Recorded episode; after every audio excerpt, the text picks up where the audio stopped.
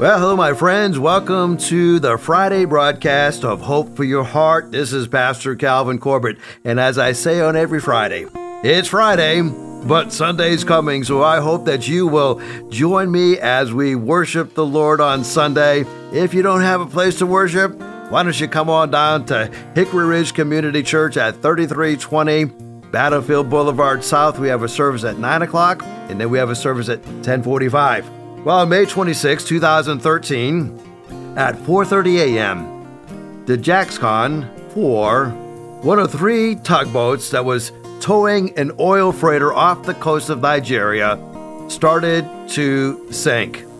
Harrison Ogan, the tugboat's 29-year-old cook, knew something was drastically wrong. As the vessel descended 100 feet to the floor of the ocean, he was pitched upside down. Okene was tossed to and fro in these small quarters. He groped his way into darkness through the icy waters, and he finally found a cabin with a four foot air pocket. He made a, a makeshift platform, stacked up a couple of mattresses together in an attempt to escape the rising waters. Dressed only in his boxer shorts, he sat on the mattress and waited and waited for help. But the thought of being rescued seemed so remote. Uh, he was a follower of Christ and he started to pray, Oh God, by your name, save me. The Lord sustained my life. He told reporters, I started calling on the name of the Lord, reminiscing on these verses that I read before I would fall asleep. He says, I read the Bible from Psalm 54 to Psalm 92. My wife had sent me these verses to read that night when she called before I went to bed. Well, two and a half days later, he was certain that the rest of the 11 men crew had all drowned and that he would also drown. But then he heard the sound of rescuers and he started to bang on the steel walls of his cabin with a hammer. The Dutch divers who found him couldn't believe their eyes as they reached out for a hand of a man they assured was dead. They grabbed onto his hand.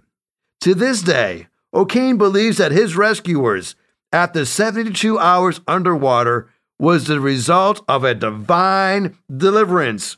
He told the Nigerian newspaper, The rest of my life is not enough to thank God for this wonder. It is incredible. Well, I want you to know if you have been born again, it is incredible.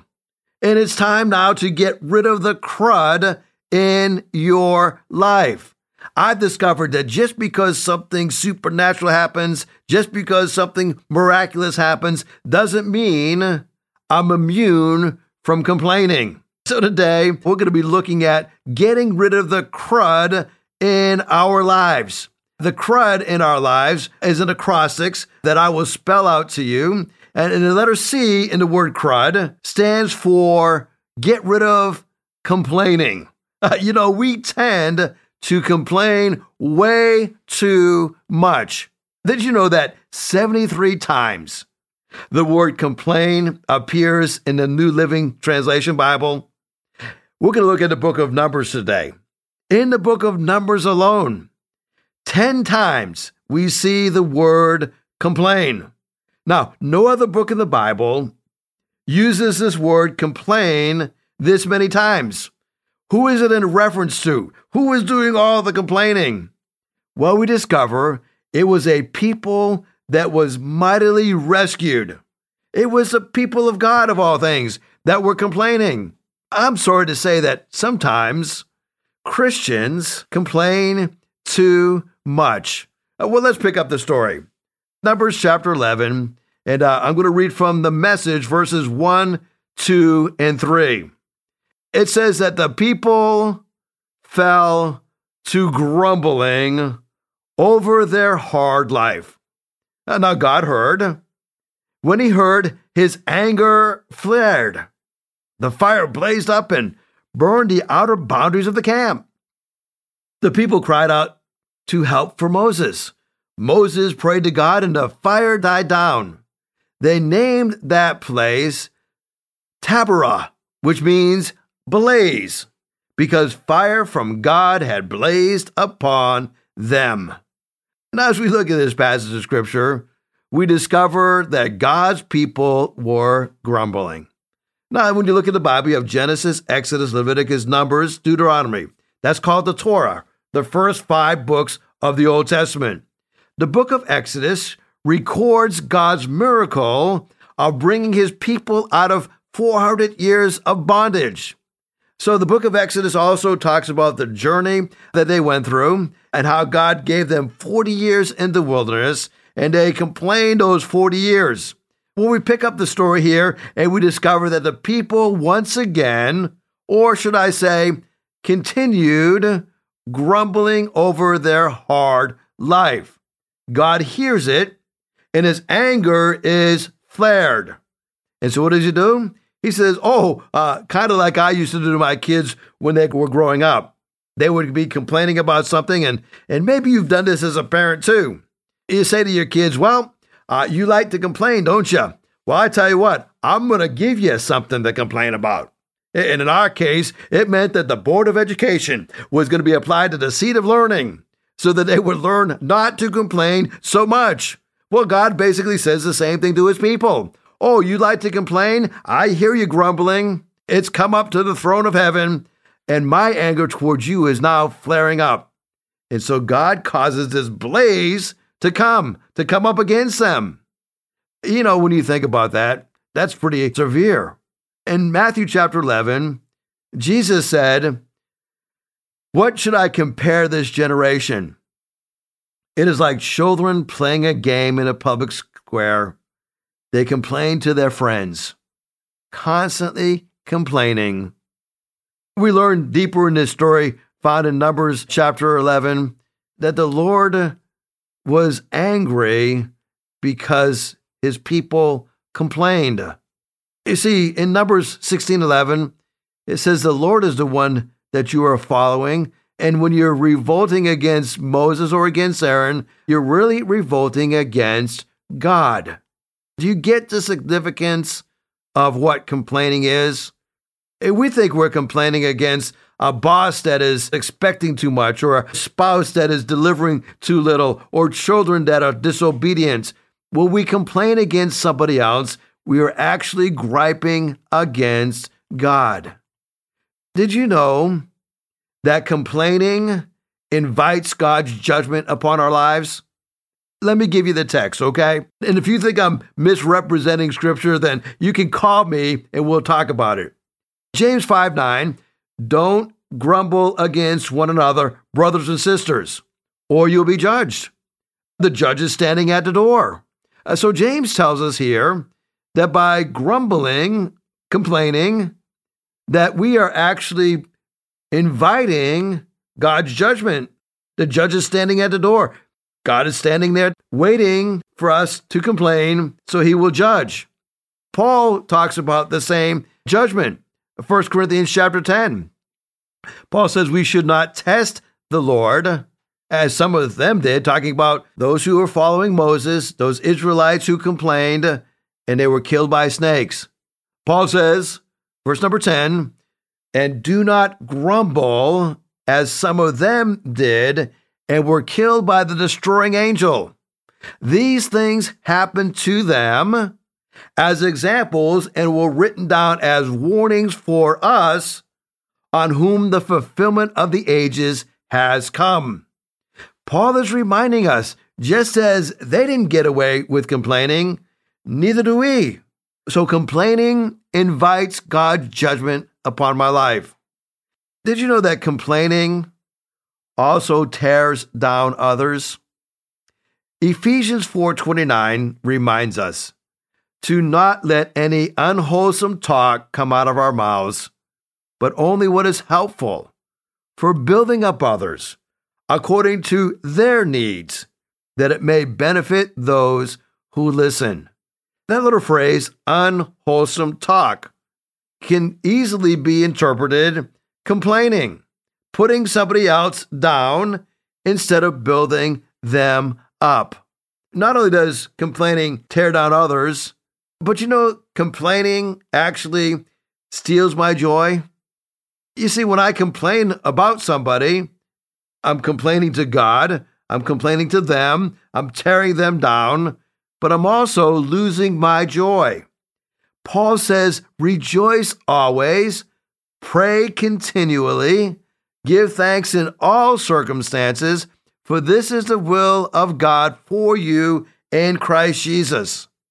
So, as I look at this verse, rejoicing always, praying continually, give thanks in all circumstances, we cannot do that when we're complaining. So, when we look at being gracious, as we are gracious to others, kind, building them up, we are actually doing God's will. You see, as I think about grace, I want to be a gracious person because that's where I find joy. I want to be gracious in all parts of my life, from my kids to my spouse to those who are in authority over me, because nothing will steal my joy more than being ungracious. I choose joy. You know, complaining tears down and steals joy, but complaining also reduces my blessings. In Numbers 13 and 14, we don't have time to read both of those chapters, but in Numbers chapter 14, it says, The Lord replies, I have forgiven them as you have asked right? Moses intercedes on behalf of his people and he says, God, would you give them a break? Don't destroy them, save them. And nonetheless, verse 21, Numbers 14, as surely as I live, and as surely as the glory of the Lord fills the whole house, not one of those who saw my glory and the signs I performed in Egypt and in the wilderness, but who disobeyed me and tested me ten times.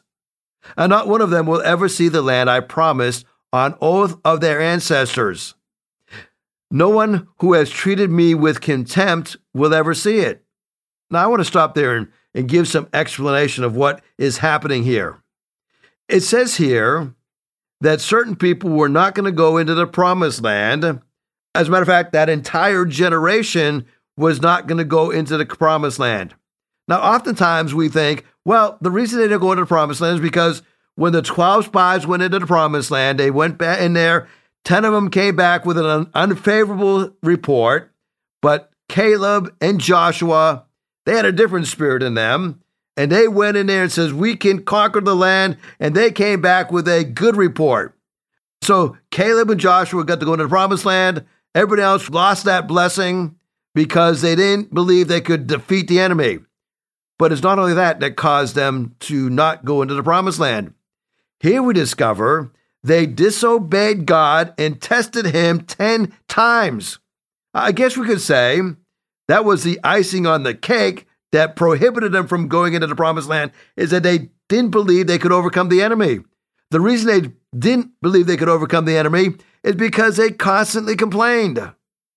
You see, when you complain about God enough, he finally says, okay, if you're going to constantly complain, I'm going to reduce your blessing. You prohibit yourself from receiving God's blessing by chronically complaining. Well, I could go more on that subject, but let me give you something else about complaining. Complaining tears down others, steals my joy, it reduces my blessings. But complaining is a major violation of God's word. Paul says in Philippians chapter 2 Make my joy complete by being like minded, having the same love, being in one spirit, and of one mind. Do nothing out of selfish ambition or vain conceit Rather, in humility, value others above yourselves, not looking to your own interest, but each of you to the interest of others. Now, there was a pastor by the name of Bob Russell who said, It is a rare person when his cup frequently runs over can thank God instead of complaining about the limited size of his mug. You see, when we complain, we're actually doing the work of the enemy. You know what Satan does? He slanders believers. He complains about believers not being consistent. He complains that we follow Christ because Christ blesses us. I mean, that was the accusation he brought against Job. Complaining violates God's word. So, letter C, we need to get rid of complaining. Letter R, we tend to remember the wrong things, so we need to remember the right thing. We're going back to Numbers chapter 11. Verses 4 through 6, we see there is a group of what the Bible calls misfits, all right? They're the rabble, they're the disorganized lowlife who are power hungry, right? You ever meet somebody like that? They're on a lower level, but they love to have power, right?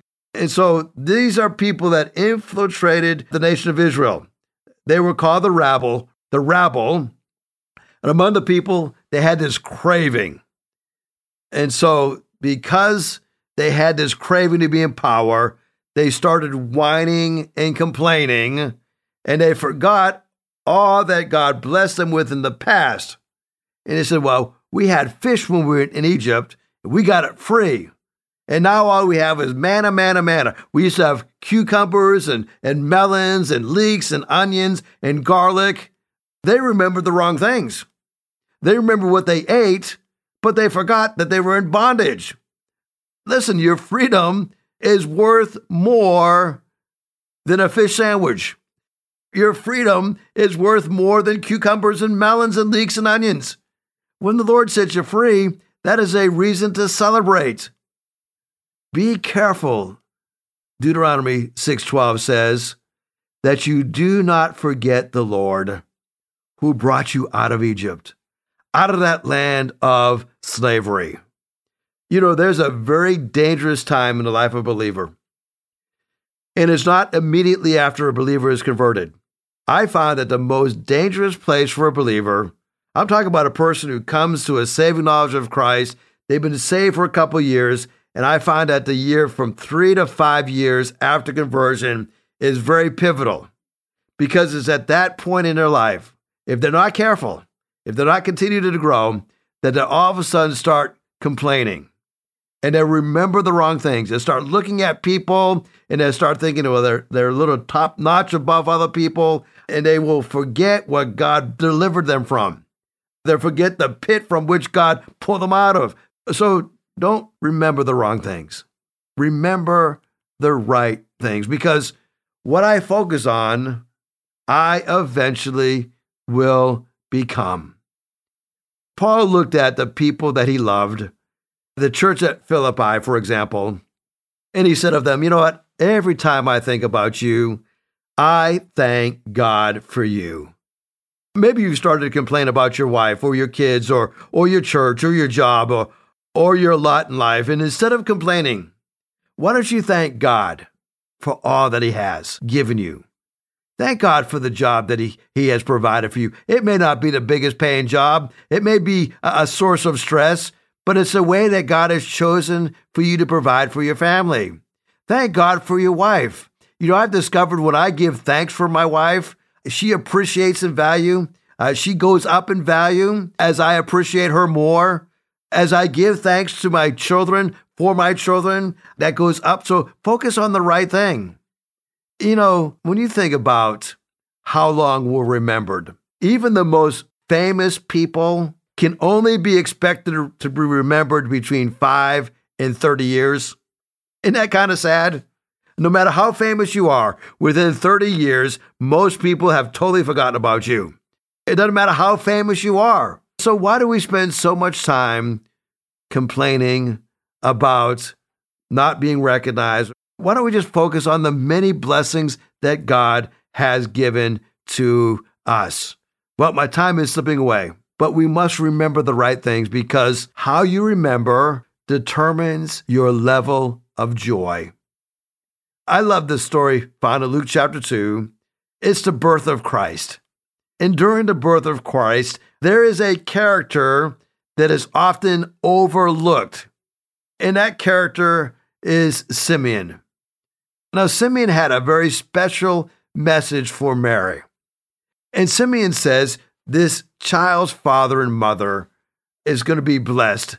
And the child is destined to cause the falling and the rising of many in Israel, and to be a sign that will be spoken against, so that the thoughts of many hearts will be revealed, and a sword will pierce your own soul too. So here, Simeon has a special message to Mary. Remember the child that you're bearing has got a big destiny, but it's going to cause you and your soul to be pierced. But the level of joy is not in that piercing, but is found in the destiny of that child. Listen, whenever we go through difficult times, remember God has a bigger plan. And if we can focus on that bigger plan, that little time of pain will begin to ease off. And sometimes we forget, right? Sometimes we forget all the blessings that we have been given so when my memory fails, I have learned to ask the Holy Spirit, the advocate, the Holy Spirit, to bring to my remembrance everything that God's done for me. You know, that's actually biblical to do that. John 14, 26 says, The advocate, the Holy Spirit, whom the Father will send in my name, he will teach you all things and he will remind you of everything that I have said. Now, in order to be reminded of something, you got to have it in your mind so that it can be recalled. That's why memorizing the Bible is so very important. God cannot recall scriptures that have never been put into your mind. So get into the Word of God, study God's Word, and you'll discover that when your memory fails, the Holy Spirit will bring to remembrance what you have placed in your mind. You know, this past weekend, we had the joy of going to a nursing home. And this is a memory care facility. A lot of the patients there are in early stages of Alzheimer's, some are more advanced stages, but it amazed me as we were talking to these some of these patients, many of whom could not recall the names of their children. When we started singing some of the hymns of the faith, and I started quoting some of the more popular Bible verses, these patients at this nursing home sang along with us, quoted along with us, even though they were advanced in age and their memory was failing, the Holy Spirit was working miraculously. Well, there's something else that we need to get rid of complaining, remembering the wrong things, being ungrateful. Numbers chapter 11, we discover that they were always focused on the bad things they had. They focused on the negative things in their lives. They were so filled with ungratefulness uh, there's one other point that I got to cover, and I just have two minutes left. But we tend to doubt way too much. Don't doubt in darkness what God has revealed to you in light. Doubt is the beginning of that downward spiral to giving in to temptation. You can trust God's word. You know, when you think about trusting God's word, never stop reading the word. Faith comes by hearing, and hearing by the Word of God. You see, you're going to have a point in your life where that pressure is going to be placed upon you. The pressure to give in to temptation. I find that I can overcome temptation by obeying God's word, by fellowshipping with faithful believers, by praying, by reading. So this week, as we wind up another week of broadcast. This week, I want to encourage you to work on removing the crud in your life. Get rid of complaining. Stop remembering the wrong things or stop remembering wrongly how much God has blessed you. Stop being ungrateful. Stop doubting. God's word can be trusted. Thank you so much for joining me today. I would love to see you this Sunday at Hickory Ridge Community Church. We are at 3320 Battlefield Boulevard South, and we have a service time at 9 o'clock and at 1045. Thank you so much for joining me today. So, Father, those who are driving, keep them safe on the road. Uh, those who are listening by radio, I pray a prayer blessing upon them. Those who are listening to the podcast, may this be a blessing and an encouragement to them. May we eliminate complaining. May we stop remembering wrongly how good you have been to us. May we no longer be filled with ungratefulness, and may we have our doubts eliminated as we trust in you. We pray this all in Jesus' name. Amen. Well, if I can pray for you one last time, here's my phone number 252 267 2365. God bless you. Thank you so much for listening to today's broadcast. If you'd like to hear this broadcast again, you can have a free download at buzzsprout.com backslash 1890557, or you can listen on Amazon, Spotify, Google Podcast, and Apple Podcast. Hickory Ridge Community Church is located at 3320 Battlefield Boulevard South in Chesapeake, Virginia. Sunday service times are 9 a.m. and 10:30 a.m. We'd love for you to join us. For more information, go to hrcc7.org.